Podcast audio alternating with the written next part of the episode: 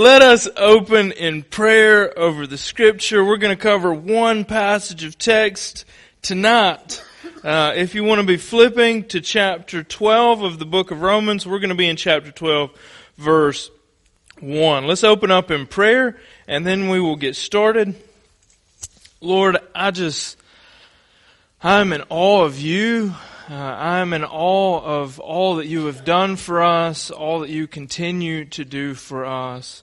Uh, Lord, I want to say thank you. Uh, before we get started in chapter 12, verse 1, I want to say thank you for the last 11 chapters that you've allowed us to, to, to work together through as we've studied from chapter 1, verse 1, all the way through chapter 11. Now, here we are in chapter 12. I know many of us probably thought this day would never come. Uh, it has been quite an ordeal, quite a working through, Lord, but I thank you for your scripture and I thank you uh, that you've given us minds that we could think on it, minds that we could learn more about you, uh, hearts that we could feel and understand and be led into worship by the work that you have done on the cross through Christ for our ultimate good as believers in that work, Lord. Uh, for the church tonight, I, I want to say thank you that you have uh, gathered us here as a body of believers. Uh, that we could worship together, that we could fellowship together, that we could encourage one another. Uh, Lord, particularly now that we are through the, the I guess what I would call the theological portion of the book of Romans. And as we kind of now head into the more practical aspects of how this gospel truth plays out in the lives of Christians, I pray that as a church, that the truth of the gospel would continue sanctifying us individually and as a body of believers, that we would grow more and more uh, in unity, that our love for one another, that our uh, desire to use the gifts that you have given each and every one of us. Lord, there's not one among us who you have not given a special ability in some way, some passion, some desire that can and will be used in your church body to grow, to edify, to encourage, to, to spread the fame of Christ. Uh, Lord, I pray that you would help me in the teaching through the rest of the book of Romans, uh, that we would begin to apply these truths in very practical ways to the way that we worship, to the way that we serve, to the way that we live in the world around us, Lord, uh, that we would, by this gospel truth, be solidified in the hope that we have in Christ and that w- it would have a transforming effect on the way that we do life in general and life together. Uh, Lord, I thank you for Christ and for the cross. It's in Christ's name and it's for His glory that we do all these things. Amen. All right, so Romans chapter 12, verse 1. As I kind of alluded to uh, in the prayer there, we have closed out last week a major section of the book of Romans. The first 11 chapters of the book of Romans deal clearly with the gospel as a whole. And it digs in, Paul covers all the way from the need, which is sin and the problem that fallen man has with sin, to the solution, which is Christ and the cross, the hope that we have in that solution. That it's God, God's work and God's continuing work in us. He will finish the work that He's completed. We know this because God's Word has never failed and could never fail.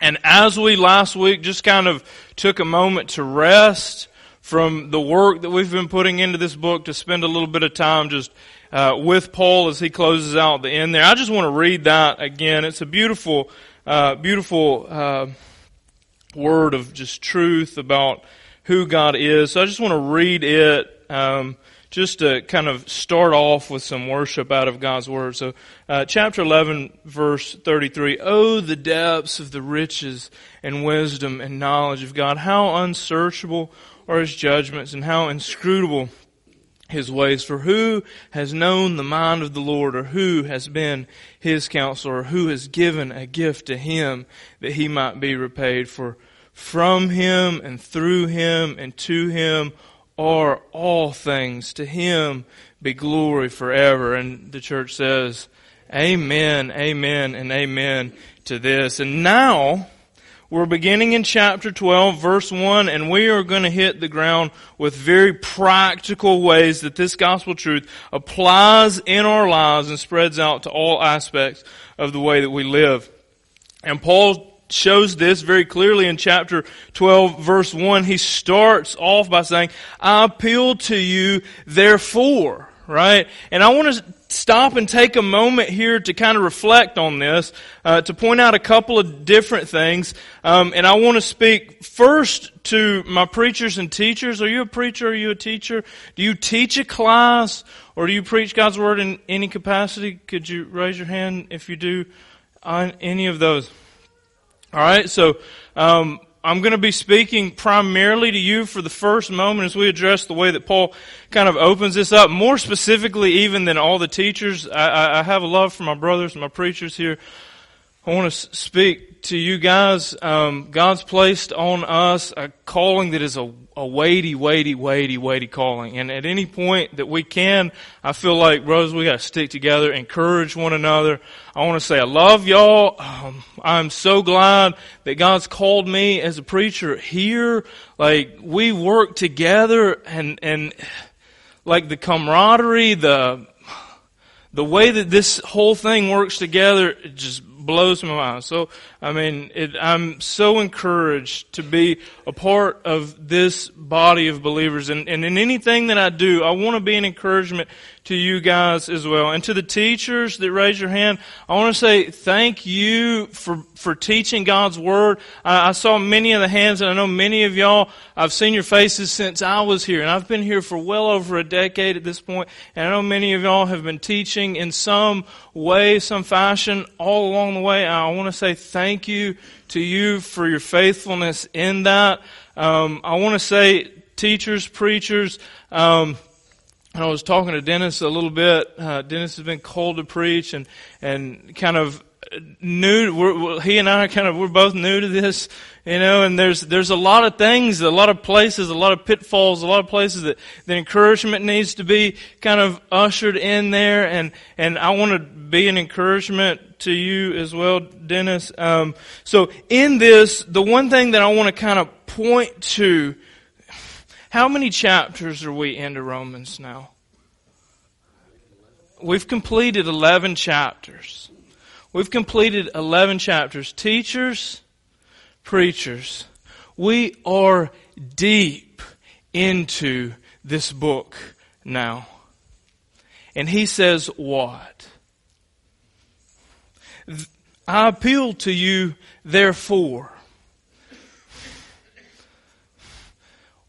what baggage that word carries with it. I appeal to you, therefore.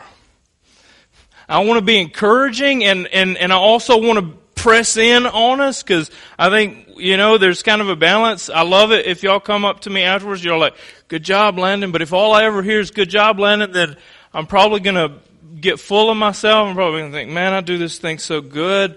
Um, can't nobody preach like me. If all I ever heard was so God doesn't let us roll like that. He humbles us in just the way that, that life goes in general. So I want to press in. And I don't want to be afraid to press in, and, and I want to encourage at the same time. So um, let's see if let's see if we can do that as we as we dig in and, and understand what Paul is saying here. First thing that I want to say is if we were to just jump into chapter 12, verse 3, having not taken the full weight of the 11 chapters leading up to this point, what value do you think that we could add? Maybe a, maybe a little, maybe none. If we had spent zero time in the lead up, maybe none. Right? If we, if we, if I were to just come to you today, having not spent any time in any of the rest of this book and just dropped down into chapter 12, verse 3, I might could bring some things out to you. Right? Like I may could tell you some good ways to live life. I may could give you some encouraging things. But my appeal to you would be based a whole lot on me and mine and what concepts I bring to Scripture.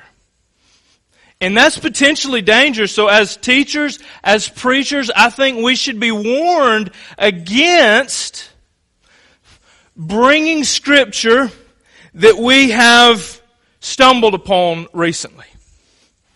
Right?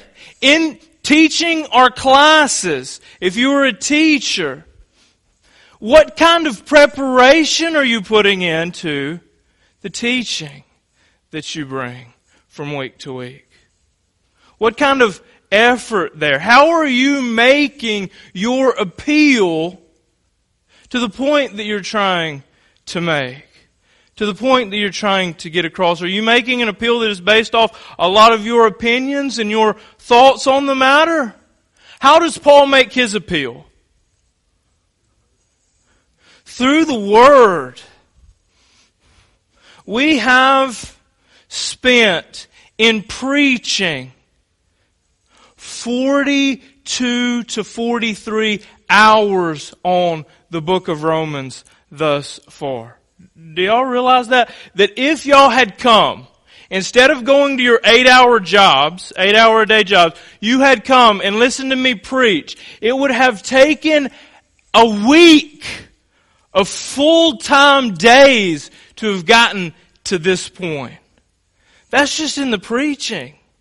Right? That's just in the, what we're doing here. How much, I've told y'all many times as I've been presenting this book that it's been decades in the making, that I've been studying this book primarily as a sole place of my soul's longing, my soul searching, my Lord, what's life going to be? What's it going to look like? How do, what do you want me to do? Where do you want me to go? For a large portion of the past decade, and now probably even more than that, my focus has been in this book. 43 hours ish worth of preaching this far in. How much more Paul? As he's writing this book, as he's pouring out all that he had learned growing up and now God's showing him how these things are, are coming to fruition or came to fruition in the work of Christ. Now he's doing this work. He's writing this book out, sending it. And he, he appeals with what? With the gospel hope when he comes here in chapter 12, verse 1, and he says, I appeal to you therefore. What is the therefore referencing? The couple of verses of praise that came right before? 11 chapters of waiting in to the truth and the hope of the gospel. So, preachers, as we preach, let us appeal with the gospel. And y'all know me. If I didn't think you were appealing with the gospel, I would tell you, right? so I want to encourage you. Continue pressing in. Teachers, continue pressing in. Continue working tirelessly. Make your appeal in everything that you do with the gospel. The hope that we have in the gospel is the only hope that truly changes lives. So if I come to you with jokes and stories and feel good, and I make my appeal with whatever effort I can put in, then I will fall short every time. Teachers, preachers, if we come only with the effort that we can put in, we will fail time and time again. We must make our appeal with the gospel. Our appeal to the souls of the lost and dying. Our appeal to the souls of those among us who are hurting must be with more than feel good messages and it'll be all right. But I don't know why. Let's press in so that when we're pressed in, so that when they're pressed in upon by the world, by trials, by troubles, by tribulations, that their hope is not in a wavering hope, but their hope is anchored in an appeal that is fixed firmly in the gospel. Paul here starts chapter 12, verse 1. I appeal to you, therefore, brothers. We're going to stop and we're going to consider this. Paul doesn't open the book up and say, I appeal to you, therefore, strangers who gather together once, twice, maybe three times a week to sing songs that you like or maybe don't like and hear a man stand up and speak. Now he does that for multiple reasons. One, because that's not who we are. Two, because that would take a lot to say in that one little space, and brothers, fits perfectly there. Why does he, why does he address us like this? Why does he, why does he make his appeal to brothers? To encourage, because that's who we are. Do y'all get, do y'all get this? Do y'all understand that you are family to one another? Do y'all, do y'all, are you? Are you family to one another? Man, you are. Without question, if you are in Christ, the brothers and sisters of every other believer here. Are you acting that way? Are you living your lives together in this? Is the gospel playing out in such a way here at Mount Carmel that we are living as brothers and sisters in Christ? Are we? Are we? Here, I want to encourage you. Y'all know this to be true because y'all have family. And if you don't have family, come find me. I'll be, I'll be a brother or sister. If you're a kid, I'll do my best to be a father in whatever way, man. Like, we're family. And you guys know that family oftentimes is, is ugly. Right? Family's not easy. Right? Sometimes family's the ones that we're the hardest on right? Like it's the end of the day and I've had a hard day and I get home. Where's the easiest place for the outlet to go? Where's the easiest place for my frustration to go? It wouldn't, it, it probably is not going to be my boss where I'm like, and he's like, you could just go home with that kind of attitude, right? I can't even say those words. you just go home with that attitude. No, I go home and family, cause family sticks together, right? Because I can get by with those things a little bit easier there. Families, it's, it's muddy, it's murky, it's work. Right? And, and this is why I believe that he's, that he starts in this way. I appeal to you, therefore, brothers, and now he doesn't say, I appeal to you, therefore, brothers, appealing with the gospel. Brothers, you are a family. By your efforts and by your work and by your kind heartedness and by your goodness and your charity and y'all are just good people and y'all should always just get along very well. I appeal to you therefore, brothers, what does it say? By the mercies of God. You are brothers and sisters. You are family in Christ by what? By God's mercy and God's mercy alone. And you will stay family, brothers and sisters in Christ. How? By God's mercy and His mercy alone. So, I can say things like you're going to be family and you're going to get along. And I can be comfortable to, and now I will caveat that with if you're a believer in Christ, right? if you're not, come to Christ. Become part of this family. Right? But if we're family, we will get along. There will not be one of you here, and this is the, this is, some of you may be like, I don't know so much about that. Find me 10,000 years from now. Find me 10,000 years from now. And you tell me which one of the grudges you still hold. Find me then. Right? How many of you think you will see that person there and be like, I just do not, like they rub me the wrong way. It's just, you know, it, it, I was a steer clear of them in Jesus' name. You know, like, how many of you think that that's what's going to be like in heaven? You're like, oh man, that's that street. I know who lives down there. Jesus built their house a little too close to mine. Is that, uh, like, how, do y'all think it's going to work like that? No.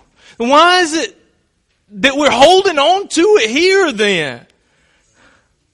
Why is that? It's not going to be that way. Hope in that when, when that person rubs you the wrong way. Because families, man, it, it does. It gets hard. We're family, right? How, how do you know what family is? How do I know that, that my mom and my dad's my mom and my dad? By the blood. Right? Oh man. You set me up perfectly, Amy. How do I know that you are my family? By the blood. It is through the blood of Christ, through the mercies of God, that this appeal can be made to us. Family, brothers, sisters. I appeal to you, therefore, brothers, by the mercies of God, to present your bodies as a living sacrifice. Can I tell you that you are not dead? Can I, can I tell you that? How many of you have ever felt, man, I just, I feel, I, it feels dead. Life feels kind of dead right now. Hey, can we be honest? How many of you ever felt like my Christian walk just right now kind of feeling dead? It feels dead in the water. I want to encourage you, you're not dead. Open your eyes and look around you. Does it look like you're in a box? Does it look like you are underground? You are not dead. You are in fact alive. You are alive. You are living and the way that you live is important. Do you understand that, believers? Do you understand that the way that we live as Christians is important? That you are in fact living sacrifices.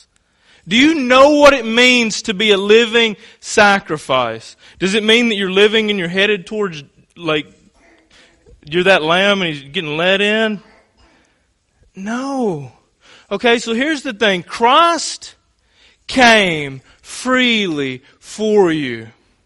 Laid his life down on the cross. This is the gospel hope that we've been appealing to. Took his life again. Breathed life back into lungs that had no breath. This is the God who raises from the dead. So that you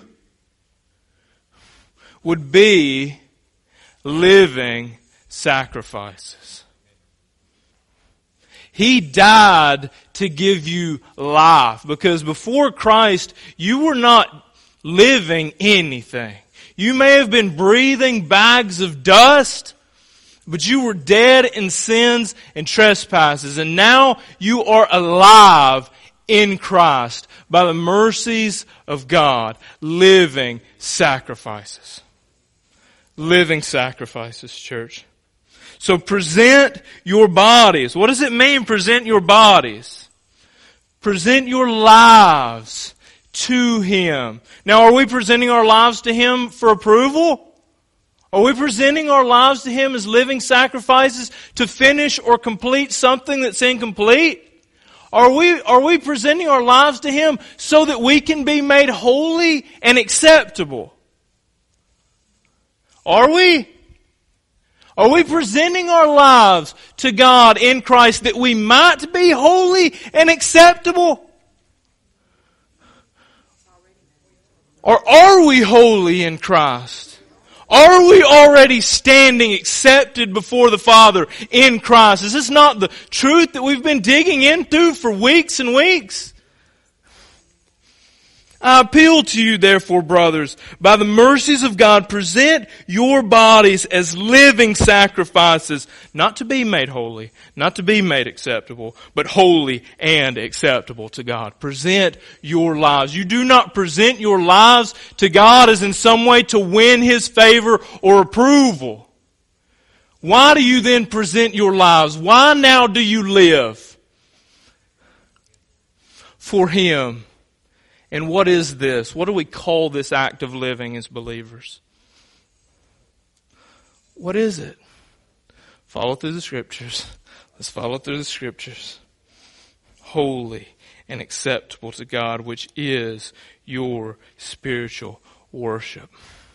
So oftentimes we block off worship as something that we do when this is going or when the music's going, or when we have words on the screen. Paul is appealing to the gospel to tell us to live lives. And when we live lives in Christ, what is that? That's worship. When we live freely in Christ, the very act of being in Christ, acknowledging that we are in Christ, is worshiping that we are in Christ. Because you cannot understand what He has done for you and in the same breath not rejoice in what He has done for you. You cannot be told that you are both holy and accepted before God. Know that to be true and not be in constant worship throughout Scripture, in the worst of trials, the apostles tell us to do what? Rejoice, to find joy, to find hope. And why can we do this? Because even in the depths of the darkest valleys, we are alive in Christ. We are alive in ways that though we may have been healthy when we were younger, and in sin that we were so dead then in our trespasses. And though now our bodies may be moving ever closer to the grave, we find ourselves more and more and more alive in Christ. And in this, we find ourselves moving closer each and every day to worship in all that we do. In all that we do. Not just when the music cranks up and the worship doesn't end when the music stops.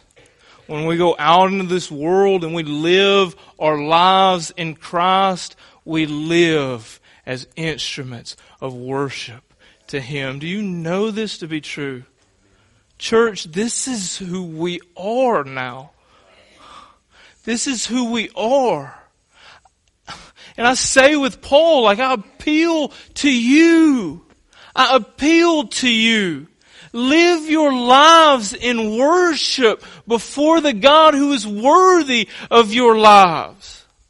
Live your lives in worship for the God who laid His down for you. I appeal to you for the hope that you have in Christ. Live. Live. Don't, don't waste your life on things that you used to do. Live. Live. And in living, find yourself worshiping. Let's close in prayer. Lord, I thank you for this day. I thank you for who you are. I thank you for what you have done. Lord, as I reflect on the scripture, as I reflect on all that you have done for us, as I reflect on how you have made us, a diverse people from different backgrounds, different ways of life, different financial situations, Lord, different colors, different creeds. You've brought us together as family. Lord, it is by your mercy that you have done this. And I pray that as a community of believers, as a family, as a brotherhood of Christians, as followers of Christ, that we would present to you our bodies as living sacrifices. Lord, we know that we're not holy and acceptable because of what we've done. We know that we are holy and acceptable because of what Christ has done for us. Lord, let us give to you our everything in worship. Lord, thank you for Christ. Thank you for the cross. Thank you, thank you, thank you. In Christ's name, amen.